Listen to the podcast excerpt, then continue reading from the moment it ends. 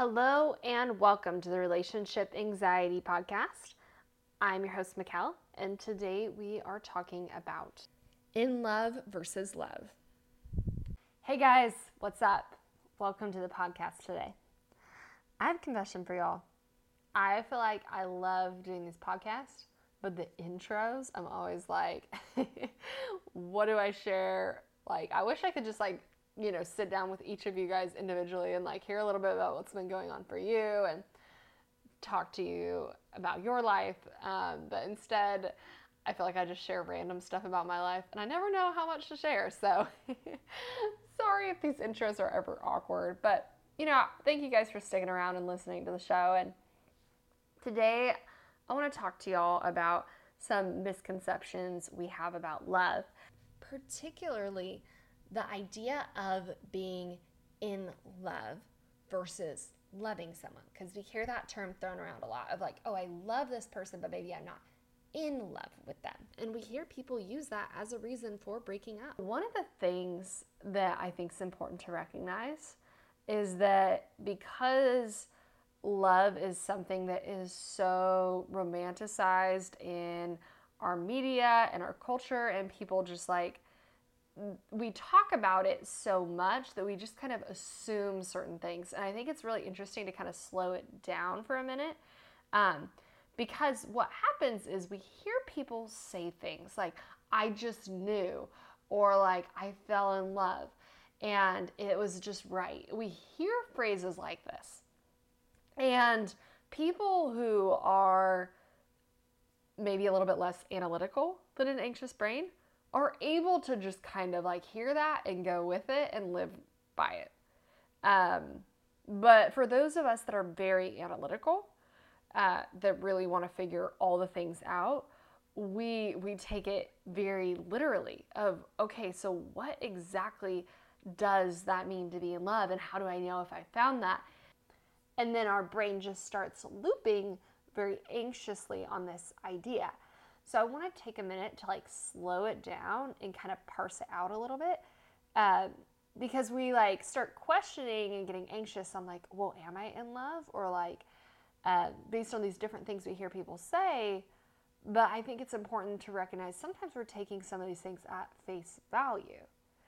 So, the first thing that I want to talk about with one of our, our misconceptions about love is that distinction between we talk about um, this is a question my clients ask themselves all the time, um, and maybe you found yourself asking yourself as well. Is like, I know I love him, but maybe I'm not in love with him. And I was watching this past week of The Bachelor, actually a few weeks ago. Um, and The Bachelor broke up with one of the girls saying, Hey, I know I love you, I'm just not in love with you. Cue relationship anxiety. You watch something like that, you hear something like that, and immediately it's like, oh, well, maybe I'm not in love with my partner.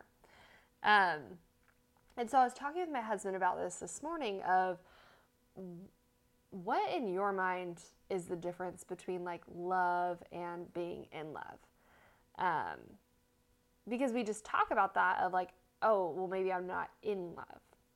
Um, and what exactly does being in love mean? Um, and I wanted a non relationship anxious brain perspective on it. and my husband is, he is very logical. So it's fun to like get his perspective on these kind of things. Um, and he was like, well, like, you know, I love my brothers, but I'm in love with you.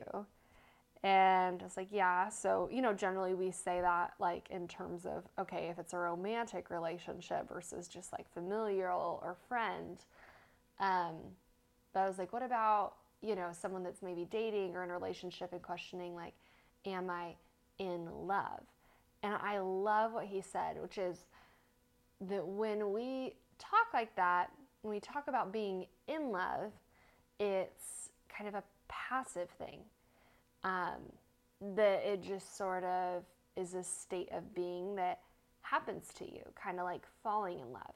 when we talk about love as it's something that you're in, then it's either like we're in or we're out. and it can go either way.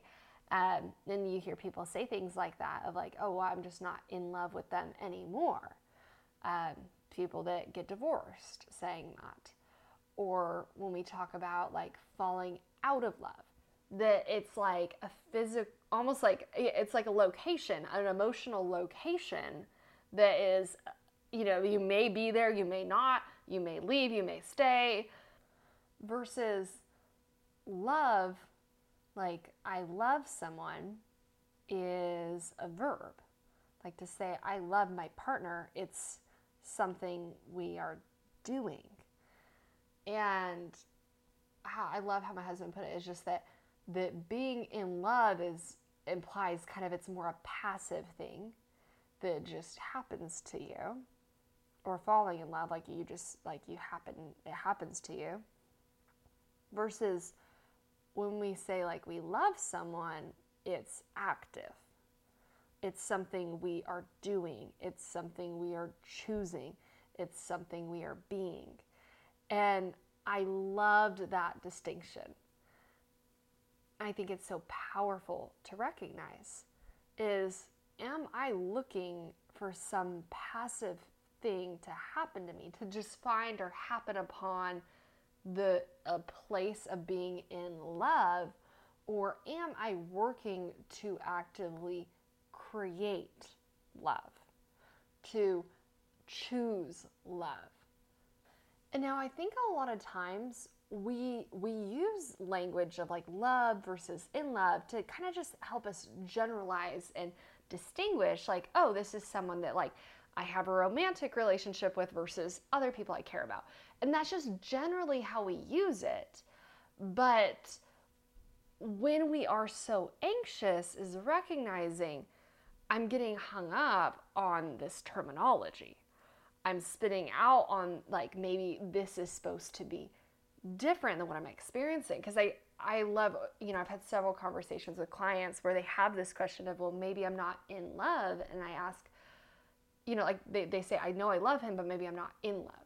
But like I, I enjoy being with him. I think he's attractive. Like I want to spend our life together but I don't know if I'm in love so while they have several of the things they're looking for in a romantic relationship they just feel a sense of I don't know if this magical place of being in love has if I just happened to get there or not. Like because we talk about it like this very mysterious thing you either like fall into you just happen to get there.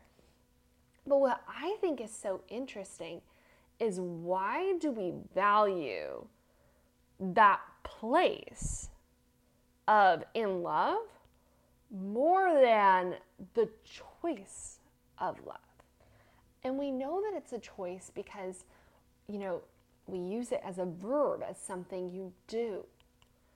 That it, not again, not a place we get to, but something we are choosing to do, a verb. Um, and I think if, you know, for those of you who are Christian, we see this in like the scriptures of the commandment, love thy neighbor. That we're commanded to do certain things. And it wouldn't be a commandment if it was just something that either happened to us or didn't happen to us.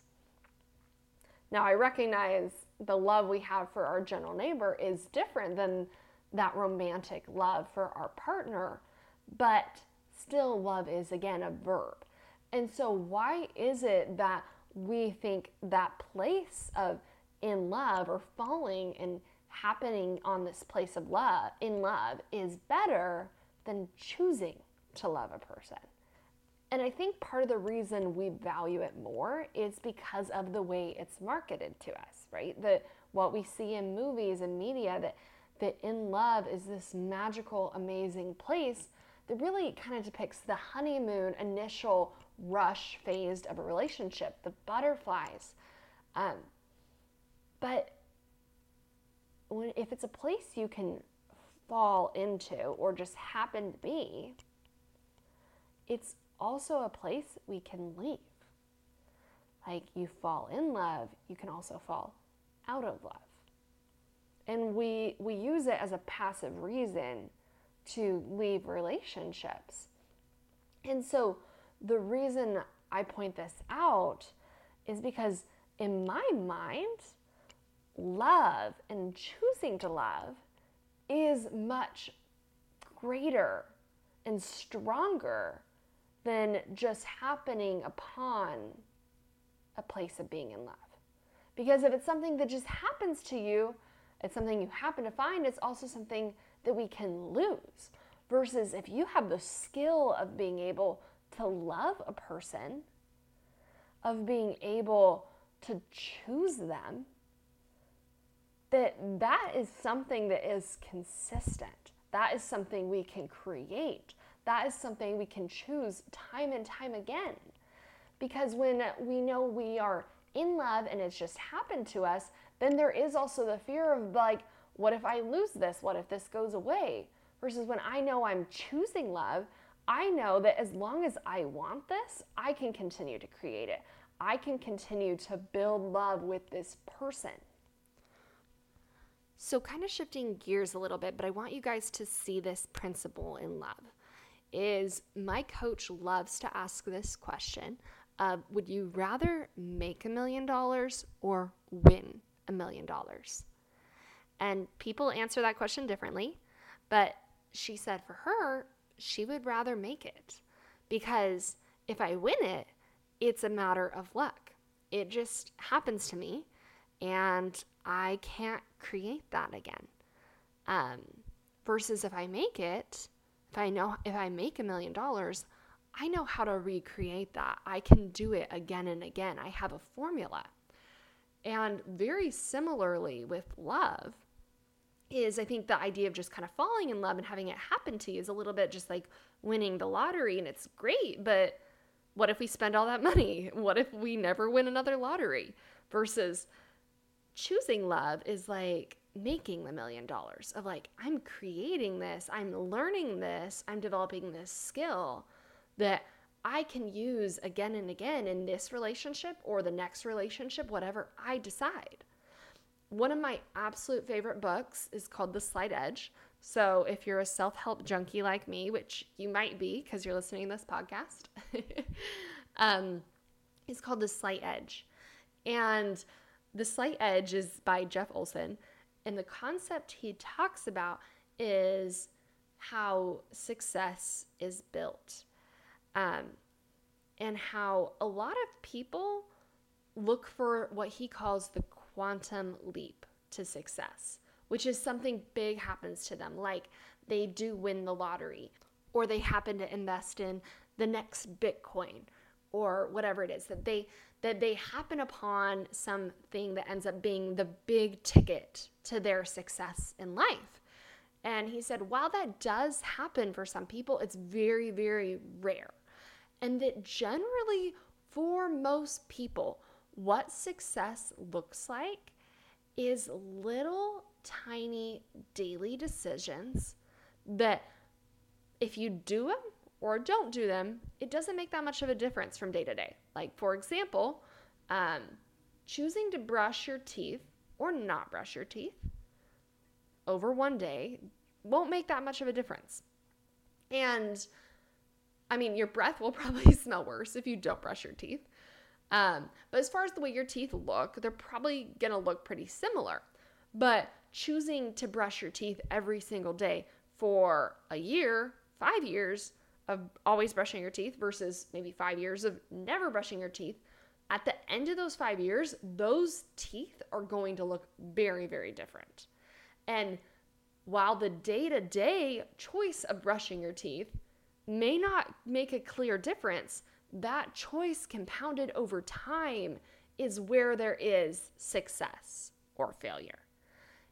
And similarly, that is how love is. We are often looking for in love as that quantum leap of we just found it, we've won the lottery, and now we have this.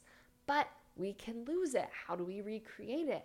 Versus the choice of love often is in the little tiny daily things we decide to do, the little tiny things that we decide to think about our partner.